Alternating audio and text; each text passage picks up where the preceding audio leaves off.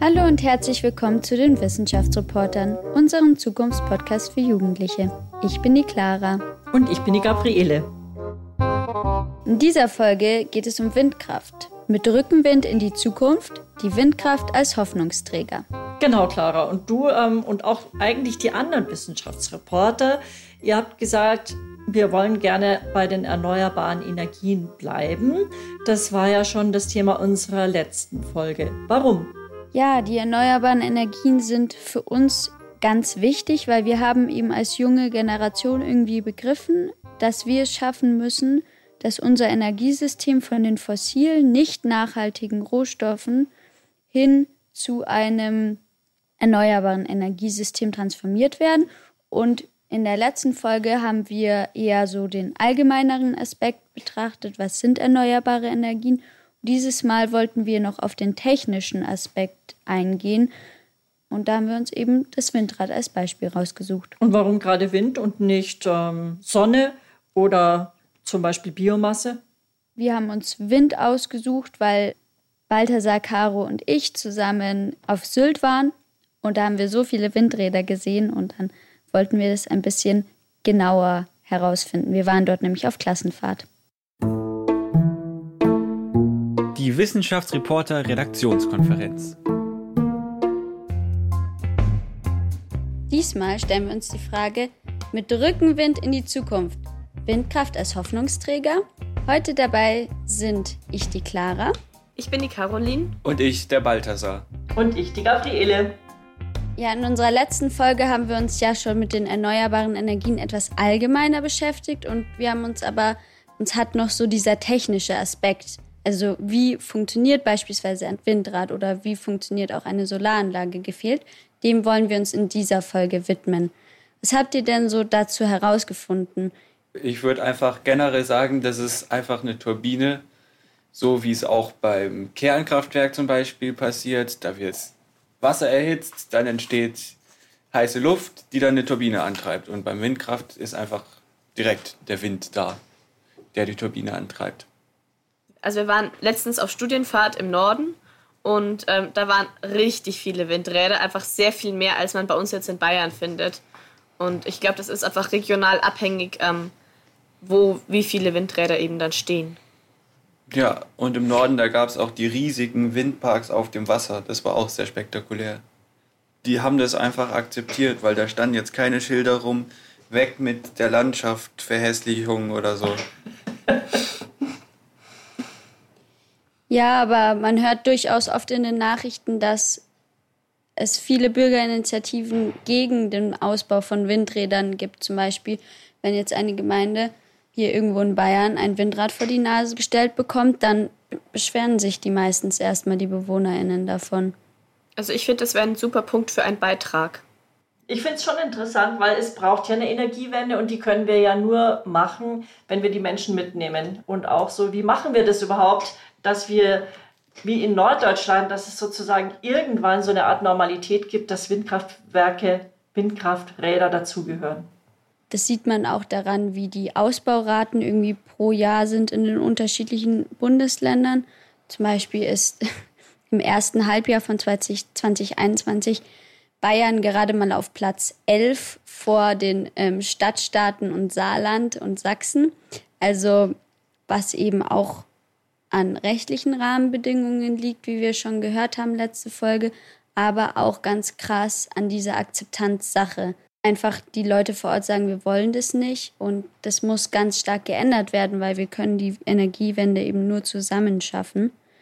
Und ein Argument, das Gegner zum Beispiel auch manchmal anbringen und das auch ein, ja, ein falsches Argument sozusagen ist, ist die Gefahr, die ausgeht von Infraschall. Ähm, habt ihr da schon mal was davon gehört von Infraschall? Ja, Infraschall ist eben nicht in einem Bereich, den wir hören können, das ist, glaube ich, auch der Bereich, in dem äh, Fledermäuse und so kommunizieren. Dadurch wird deren Kommunikation unter anderem gestört. Also bei Infraschall, finde ich, muss man immer zwei Sachen überlegen. Also der Infraschall, der von den Windrädern ausgeht, ist der gefährlich für uns Menschen? Und da kann man eigentlich sagen, nein, weil die Dosen, sage ich jetzt mal, die ausgehen von diesem Windrad, die sind nicht hoch genug. dass sie gefährlich werden. Aber wie die Caro eben schon gesagt hat, es kann eben die Kommunikation von Tieren beeinträchtigen, zum Beispiel Fledermäusen. Und da wäre ich schon so auch so bei dem nächsten Punkt. Glaubt ihr, dass Windräder ein Eingriff in die Natur sind? Ja, das auf jeden Fall. Weil ohne uns Menschen gäbe es solche Windräder nicht und die stören natürlich schon die Natur. Aber beim Bau ist es ein Eingriff in die Natur und dann, dass eben dauerhaft so ein großes Teil in der Gegend rumsteht, ist sicherlich auch irritierend für manche Tiere und so weiter. Aber ich glaube, dass man halt einfach abwägen muss, was der Nutzen davon ist. Was mich noch so interessiert, Clara, du hast gesagt, im Norden gibt es die viel, in Bayern wenig, im Süden eher wenig. Liegt das vielleicht auch daran, dass wir hier weniger Wind haben? Brauchen wir hier Alternativen? Wie effektiv ist denn das Windgrad auch tatsächlich? Ich habe gelesen oder ich habe recherchiert, also eine Effizienz von 50 Prozent beim Windkraftrad. Also ich fände es total cool, wenn wir mal so ein Windrad oder so sogar besuchen würden, weil mich interessiert einfach, wie kommt das Windrad dahin, wie wird es aufgebaut, wie schafft man das, dass so ein großer, die sind ja, ähm, die Masten sind teilweise so 160 bis 180 Meter hoch. Ja, und dabei dann natürlich auch der Punkt, wie baut man so ein Riesenobjekt wieder ab? Also gibt es so eine Art Friedhof für Windräder oder was passiert dann mit denen? Und ist es auch möglich, dass es einfach in seiner Lebenszeit einfach umfällt und so irgendwelche Schäden anrichtet? Was ist mit dem technischen Aspekt? Sollen wir den auch noch einbringen? Wie genau funktioniert denn jetzt ein Windrad?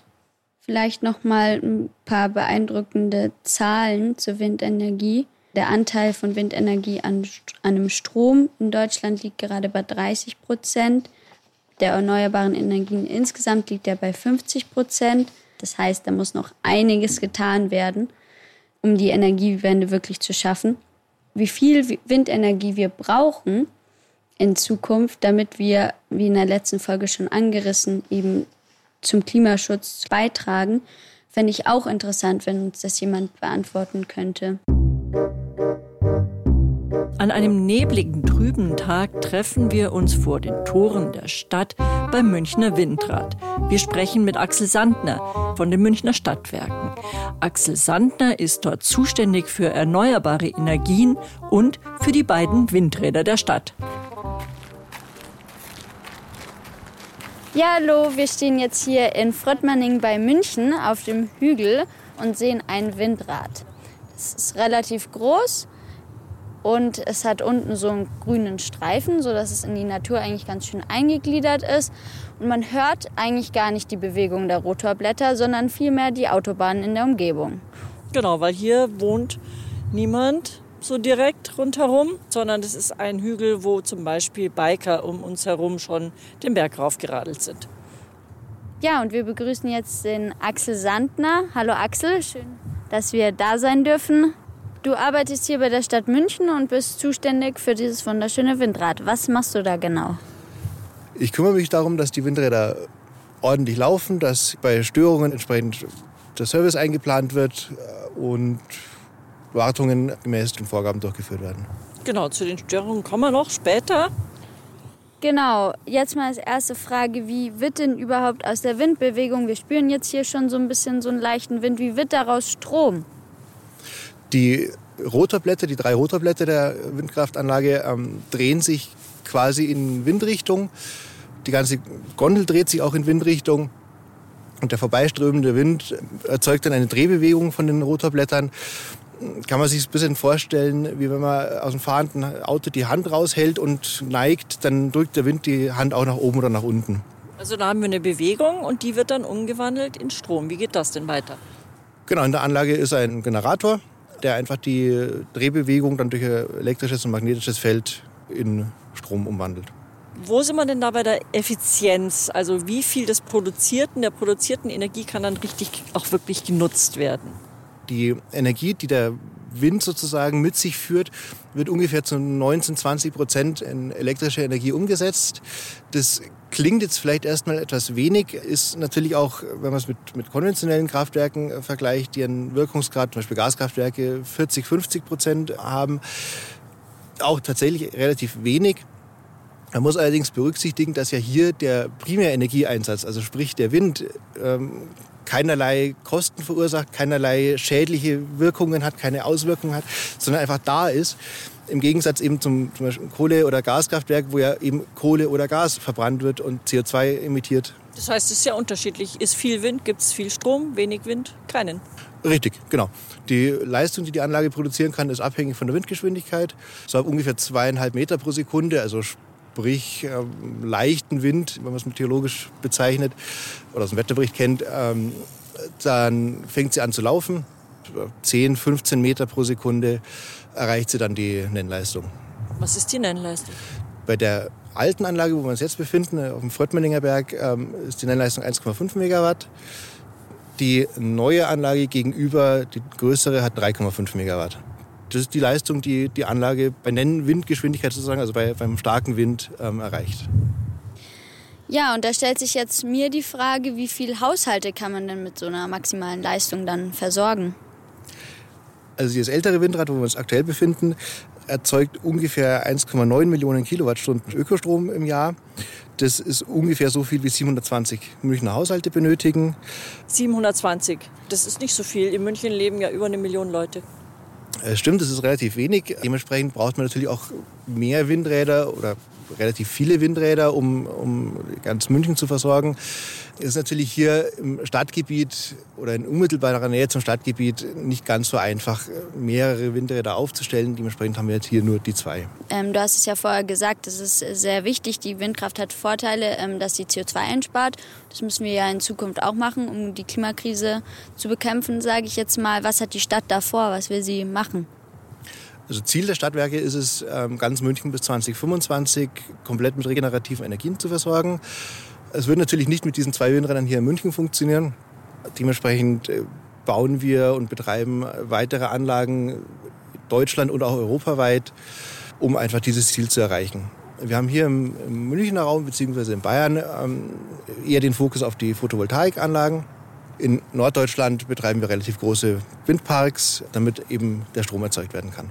Also die Stadt München stellt in Norddeutschland Windräder auf, ist das richtig? Das ist richtig, weil es einfach in Norddeutschland mit den geografischen Verhältnissen stärkeren Wind gibt, ähm, bessere Effizienz von den Rädern, ähm, als es hier in Bayern der Fall ist. Und wie kommt dann der Strom von Norddeutschland nach München? Der Strom von den Windkraftanlagen in Norddeutschland kommt über bestehende oder Leitungen oder Leitungen, die noch neu gebaut werden müssen, Stromleitungen eben von Norddeutschland nach München. Wobei es grundsätzlich auch so ist, dass es im Endeffekt auf die Energiebilanz ankommt. Also sprich, der verbrauchte Strom oder die von den Haushalten äh, verbrauchte Energiemenge muss irgendwo erzeugt werden. Und mit jedem zusätzlichen Windkraftrad oder mit jedem zusätzlichen Windrad, das man baut, kann natürlich eine andere konventionelle Energieerzeugungsart eingespart werden.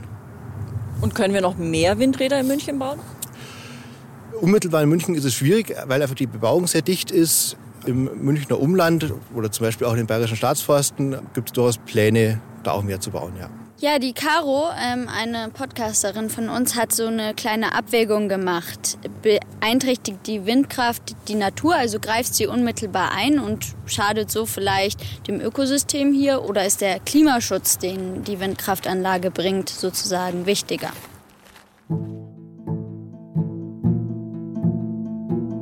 Bei Wind handelt es sich um eine unendliche Ressource. Demnach ist es nachhaltig. Durch die Vermeidung von einer großen Menge CO2, insgesamt 17.000 Tonnen und anderen Abfällen, sind Windräder auch noch sauber. Ein weiterer Pluspunkt ist die heimische Energieerzeugung. So sind wir auf keine Energieimporte aus Afrika angewiesen. Auf der anderen Seite steht immer wieder das Argument, dass Infraschall, der von den Windrädern ausgesandt wird, krank mache. Dies ist jedoch nicht bewiesen. Und Autos senden ebenfalls in der Größenordnung Infraschall aus und noch ist kein Mensch von der Strahlung von Autos krank geworden. Außerdem liegt diese Größenordnung unter den vorgeschriebenen Grenzwerten. Der Punkt, dass Windräder die Landschaft verschandeln, ist berechtigt. Andererseits wären die alternativen Braunkohlegruben und diese nicht unbedingt schöner anzusehen. Des Weiteren sind Windräder nicht unbedingt lautlos. Dies führt zu verschiedenen Abstandsregelungen, die zu nahe gelegenen Ortschaften eingehalten werden müssen. Aber immerhin kann die Fläche rund um das Windrad landwirtschaftlich genutzt werden. Und der Punkt, den wohl die meisten Naturschützer bringen, ist die hohe Vogelsterblichkeit in Windrädern. Circa 100.000 Vögel sterben jährlich in Windrädern. Doch eine noch viel größere Menge an Vögeln stirbt in Fensterscheiben oder im Straßenverkehr oder wird leider durch Katzen getötet. Es sterben also mehr Vögel durch Katzen als in den Rotorblättern der Windkraftwerke. Wie würdest du das einschätzen? Es ist vor ein, zwei Jahren, glaube ich, eine Studie veröffentlicht worden, die genau das untersucht hat, ähm, mit dem Ergebnis, dass eben wesentlich mehr Vögel durch Katzen, durch Fahrzeuge oder auch an Hochhäusern, also von den Glasscheiben, ums Leben kommen als durch Windkraftanlagen. Aber wir haben natürlich auch erst nur zwei in München. Wir haben nur zwei in München, wobei mir persönlich kein toter Vogel hier bekannt ist. Und aus meiner Sicht muss man natürlich auch das Ganze auch global sehen. Natürlich mag es den einen oder anderen Vogel geben, der an einem Windrad zu Schaden kommt oder auch ums Leben kommt. Wenn wir allerdings nicht auf regenerative Energien setzen und der Klimawandel weiter fortschreitet, werden möglicherweise ganze Vogelarten, Tierarten aussterben. Aber genau das wird halt ganz oft angeführt von Leuten, die Vorbehalte haben gegen Windenergie und Windkraftwerke, speziell in Bayern. Haben wir ja schon auch Gegner, die sagen, das sieht nicht schön aus im Dorf oder das ist äh, ganz schädlich für die Gesundheit. Da wird der Infraschall angeführt oder eben auch Naturschutz ist ein Kriterium. Was hast du selber da schon für Begegnungen gehabt mit Gegnern? Mit Gegnern habe ich direkt noch keine Berührungspunkte gehabt. Ich glaube auch, dass die Akzeptanz hier in München relativ hoch ist für diese beiden Windräder. Mag natürlich in anderen Gebieten, wo wirklich massiv gebaut wird, auch anders aussehen. Die optische Beeinträchtigung kann ich mir durchaus vorstellen. Was grundsätzlich immer gemacht wird bei der Planung und beim Bau von Windrädern, ist, dass es ähm, intensiv untersucht wird, welche Auswirkungen der Bau hat. Also sprich, es werden Umweltgutachten gemacht. Gibt es Vögel, gibt es andere Tiere, Fledermäuse, die beeinträchtigt werden können. Und gegebenenfalls muss dann die Anlage abgeschaltet werden in den Zeiten, wo die Fledermäuse fliegen, um eben an Schaden zu verhindern. Die Auswirkungen auf die Anwohner wird auch bei der Planung intensiv untersucht. Wird zum Beispiel Lärmgutachten gemacht, wird untersucht, ob die Anlage unzulässige oder zu hohe Lärmemissionen für die Anwohner bedeutet. Ist es jetzt ein Zufall, dass es hier so abgelegen ist? Wir haben ja schon beschrieben, Clara hat es gesagt, hier auf dem Berg, es ist ein Park, weit weg von jedem Haus. So weit weg von jedem Haus ist es gar nicht. Man sieht es bloß hier nicht, weil äh, die Bäume auf dem Hügel die Sicht verdecken. Wir haben direkt im Osten hier an der Freisinger Landstraße die sogenannte Auensiedlung. Das sind ungefähr 400 Meter Luftlinie zu den nächsten Wohnhäusern. Der Schattenwurf, der natürlich je nach Sonnenstand durchaus auch, ein, auch auftreten kann und, und die Anwohner sagen wir, belästigen kann, das wird auch entsprechend bei der Planung berücksichtigt. Und in der Anlagensteuerung sozusagen werden Zeiten hinterlegt für jeden Tag, wann der Schatten wohin geworfen wird und dementsprechend wird die Anlage dann auch abgeschaltet. Das ist zum Beispiel etwas, was Carla beklagt. Das ist eine Bürgerin im Osten Deutschlands, mit der hat Balthasar gesprochen. Sie ist eine Gegnerin von Windkraft und engagiert sich in einer Bürgerinitiative gegen Windkraft. Wie seid ihr denn mit der Windkraft in Berührung gekommen? Also in Berührung gekommen sind wir mit dem Thema, nachdem die ersten vier in der Nachbarschaft bereits errichtet wurden. Wir der, der letzte Ort, sage ich mal, an der thüringischen Grenze sind. Aber wie bei vielen Erfindungen zeigt sich dann erst im Nachhinein, dass es also nicht nur Sonnenschein, also nur nicht nur Plus gibt. Was sind denn genau diese Schattenseiten? Die äh, Windkraftanlagen werden teilweise bis zu 400 Meter an die Ortschaften gestellt. Oder die neuen, die jetzt geplant sind, haben ja das Doppelte an Höhe, also rund 250 Meter. Und dann hat man natürlich als Bevölkerung oder als äh, Anwohner die Beeinträchtigung durch diesen Schattenwurf permanent. Man hört es auch und dann dieses ständige Geblinker am Himmel. Hätte dann den Eindruck, wie wenn man, sag ich mal, so an der Flugzeugpiste wohnt. Die andere Seite ist ja natürlich die Natur.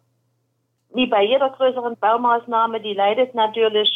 Also eher Windkraft weg. Meine Empfehlung wäre also, Energieressourcen nicht nur auf einen Pfeiler zu setzen, sondern einen gesunden Mix, je nach Region und den örtlichen Gegebenheiten.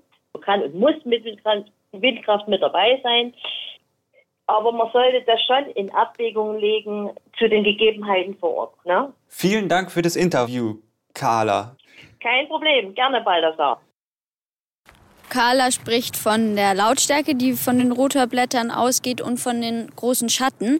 Sie macht sich Sorgen, dass der Infraschall, der von dem Windrad ausgeht, ähm, gefährlich für sie und ihre Mitmenschen sein könnte. Was sagst du dazu? Mir persönlich ist es keine Studie bekannt, also keine wissenschaftlich fundierte Studie, die den Infraschall tatsächlich als schädlich einstuft. Teilweise wird auch sogar bezweifelt, dass es den in der Form so auch wirklich gibt. Es sind Druckwellen, die von den Rotorblättern des Windrads ausgelöst werden in einer sehr geringen Frequenz und die können je nach Mengen, je nach Intensität den Menschen sozusagen beeinflussen. Genau, also man liest immer wieder mal ähm, das Thema Infraschall eben sehr niedrigfrequente Schwingungen sozusagen, eher äh, nicht, nicht als hörbarer Schall. Wie gesagt, mir ist dazu nichts weiter bekannt. Eine andere Gefahr, ähm, die vom Windrad ausgeht, haben wir uns so ein bisschen gestellt. Kann es bei zu starkem Wind auf uns drauffallen? Es gibt natürlich Fälle, wo sowas passiert ist. Normalerweise passiert es nicht. Prinzipiell ist die Anlage so aufgebaut, äh, dass sie den Wind natürlich misst und bei zu starker Windgeschwindigkeit die Blätter aus dem Wind nimmt, die Belastung reduziert und dann auch beim sehr starken Wind auch abschaltet, um einfach sowas zu verhindern. Was heißt, die Blätter aus dem Wind nimmt? Ähm, wie ich es vorhin erklärt habe, mit der Hand, die man aus dem fahrenden Auto streckt und, und die Anströmung sozusagen fühlt. Wenn man die Hand ganz flach hält, dann spürt man so gut wie keinen Wind, obwohl man relativ schnell unterwegs ist. Und genau das so machen das die Blätter im Endeffekt auch. Die drehen sich, sodass die Anströmung äh, so an dem Blatt vorbeigeht, dass es praktisch keine Kraft mehr auf das Blatt wirkt. Ja, die Caro hat sich so auch gefragt, was passiert denn mit Windrädern, die ähm, sozusagen nicht mehr funktionsfähig sind? Gibt es da so einen Windkraftfriedhof, sage ich jetzt mal? Windräder, die außer Betrieb genommen werden, werden im Endeffekt zurückgebaut. Die meisten Teile kann man auch recht gut recyceln. Wir haben hier zum Beispiel einen Stahlturm, der einfach wiederverwendet wird, wieder recycelt wird. Größte Herausforderung äh, ist das Recycling von den Rotorblättern, weil die aus Kunststoff, GFK im Endeffekt bestehen. Da gibt es aber mittlerweile auch genug Firmen, die sich auf das Recycling von Rotorblättern spezialisiert haben. Was machen die da draus aus den alten Die zerkleinerten Rotorblätter sozusagen können dann auch wieder in die Zementindustrie ähm, zugeführt werden, um dann beim Hausbau zum Beispiel oder bei der Zementherstellung einfach wieder verwendet werden. Gibt es auch Schadstoffe? Wir haben uns überlegt, bei den Atomkraftwerken hat man da noch erst gemerkt, dass der Abfall ja strahlend ist und sehr schädlich. Gibt es sowas auch beim Windkraftwerk? Praktisch nicht. Auch die Betriebsstoffe, die drinnen sind, also sprich Öl und Fett, ähm, ist in, in sehr geringen Mengen bei dieser Anlage hier vorhanden. Also dass es praktisch keine, keine Stoffe gibt, die aufwendig entsorgt werden müssen. Jetzt waren wir gerade eher so beim Rückbau von Windkraftanlagen. Wir brauchen aber einen dringenden Ausbau von Windrädern. Und ich habe da recherchiert, dass Bayern ähm, in ganz Deutschland nur Platz 11 beim Ausbau der Windenergie ist. Was meinst du, liegt es daran, dass es hier einfach nicht so viel Wind gibt? Oder eher auch an den rechtlichen Voraussetzungen, wie zum Beispiel der 10H-Regelung? Also prinzipiell ist es so, dass äh, Windräder natürlich in, in windreichen Standorten, also sprich in Norddeutschland, ähm, effizienter arbeiten, wirtschaftlicher arbeiten, als es hier in Bayern der Fall ist. Und dazu kommt natürlich dann die von dir angesprochene 10H-Regelung, die einfach sehr, sehr strenge Vorgaben macht. 10H ähm, heißt im Endeffekt, der Abstand zur nächsten Bebauung muss mindestens die zehnfache Höhe des Windrads sein. Ähm, jetzt haben wir hier bei der alten Anlage, 21 Jahre alt, mit 100 Meter Höhe eine relativ kleine Anlage. Trotzdem haben wir dann schon einen Kilometer Abstand, der eigentlich bei einem, beim neuen Projekt eingehalten werden müsste. Ich dachte, die Auensiedlung ist nur 400 Meter weg. Richtig, die Anlage ist aber natürlich noch zu einem Zeitpunkt gebaut worden, wo es diese Regelung noch nicht gegeben hat. Und neue Windräder, die jetzt aktuell dem Stand der Technik oder dem Stand des Fortschritts sozusagen entsprechend mehr Leistung, größere Anlagen haben dann immer einen größeren Rotordurchmesser, einfach um den Wind effizienter auszunutzen. Dementsprechend wird der Turm höher. Wir haben dann Anlagenhöhen von 200, 300 Meter. Und da wird natürlich dann bei 10H der Abstand, der rundum einzuhalten ist, schon enorm groß. Glaubst du, diese 10H-Regelung ist sinnvoll? Weil wir, wenn wir jetzt hier gerade das Beispiel haben, es, sind nur, es ist weniger als ein Kilometer, nur 400 Meter weg und den Leuten geht es trotzdem gut, die dort wohnen. Deponien, normale konventionelle Kraftwerke und so weiter dürfen auch als Neubau deutlich näher an, an Wohngebiete herangebaut werden als eben dieser Abstand für die Windräder, sodass er für mich nicht nachvollziehbar ist.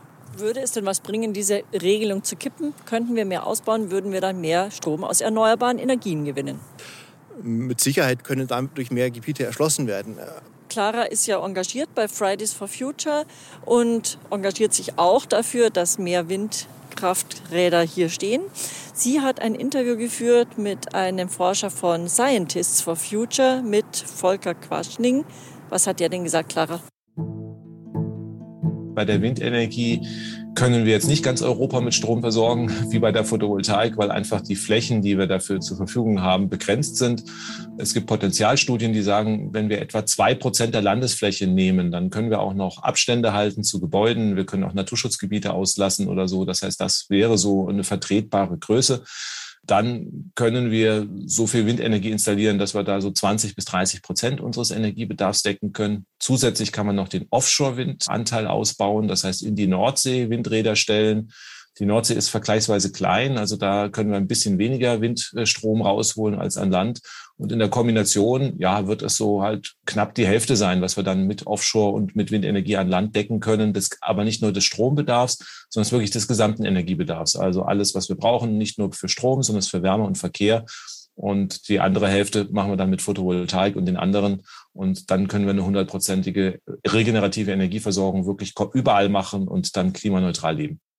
Also wenn wir zwei Prozent der Landesfläche mit Windrädern ausstatten, könnten wir knapp die Hälfte unseres gesamten Energiebedarfs mit Windkraft decken.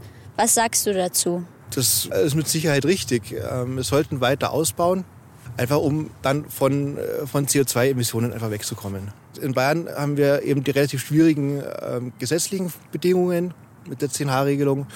Der Wind weht natürlich auch nicht so stark wie eben in, in, Norddeutschland. Allerdings sind die Anlagen, die mittlerweile auch entwickelt werden von den Anlagenherstellern, auch für Schwachwindgebiete gut ausgelegt. Wie könnte man denn das Ziel, das Clara ja benannt hat, also wir wollen ja möglichst schnell wegkommen von CO2, ja, was können die Städte dazu tun? Sie können einfach Flächen ausweisen, auf denen Windkraftanlagen gebaut werden können man sollte vielleicht auch einfach die doch relativ geringen Auswirkungen von einem, von einem Windrad im Vergleich eben zu einem konventionellen Kraftwerk vielleicht stärker darstellen, um einfach die Akzeptanz eben zu erhöhen. Ja.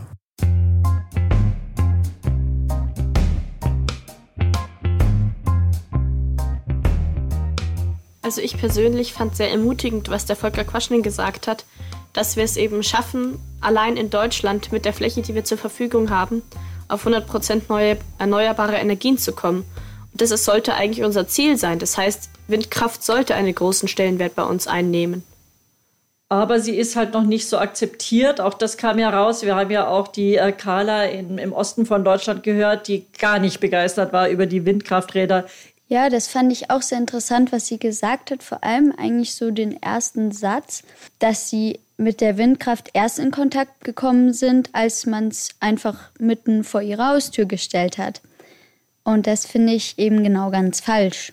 Man muss die Bürgerinnen, die direkt davon betroffen sind, sage ich jetzt mal, ähm, mit einbinden in den Prozess, dass sie die Möglichkeit haben zu erfahren, was gehen davon für Folgen für mich aus, was sind aber auch die ganz klaren Vorteile für mich und die Umwelt und möglicherweise sogar, dass sie die Möglichkeit haben, mit diesem Windrad Geld zu verdienen. Wahrscheinlich muss man einfach nur die richtigen Anreize setzen, weil die Punkte, die die Carla erwähnt hat, waren ja vor allem optische Aspekte. Ich glaube, dass wenn man die Bevölkerung eben aufklären würde und die richtigen Anreize setzen würde, dass man da schon noch mehr Akzeptanz in der Bevölkerung erreichen könnte. Ja, die Folge hat mir gezeigt, wie wichtig die Windenergie für die Zukunft ist. Und was dazu passt, ist ein Radiobeitrag, den ich neulich gehört habe, äh, wo gesagt wurde, dass in der Windenergie in Zukunft unglaublich viele Jobs entstehen werden. Und zwar vor allem in dieser Pflege der Anlage, also in der, als Anlagentechnikerin für Windkraft. Wäre das auch was für dich, Clara? Könntest du dir das vorstellen? Also ich finde es interessant, aber ich glaube, ich bin handwerklich nicht so begabt. Das waren die Wissenschaftsreporter, unser Zukunftspodcast für Jugendliche mit der Folge Mit Rückenwind in die Zukunft. Windkraft als Hoffnungsträger. Beim nächsten Mal wollen wir über fleischfressende Pflanzen sprechen. Das Thema hat Mira eingebracht. Sie züchtet nämlich fleischfressende Pflanzen und hat sie auf ihrem Fensterbrett stehen.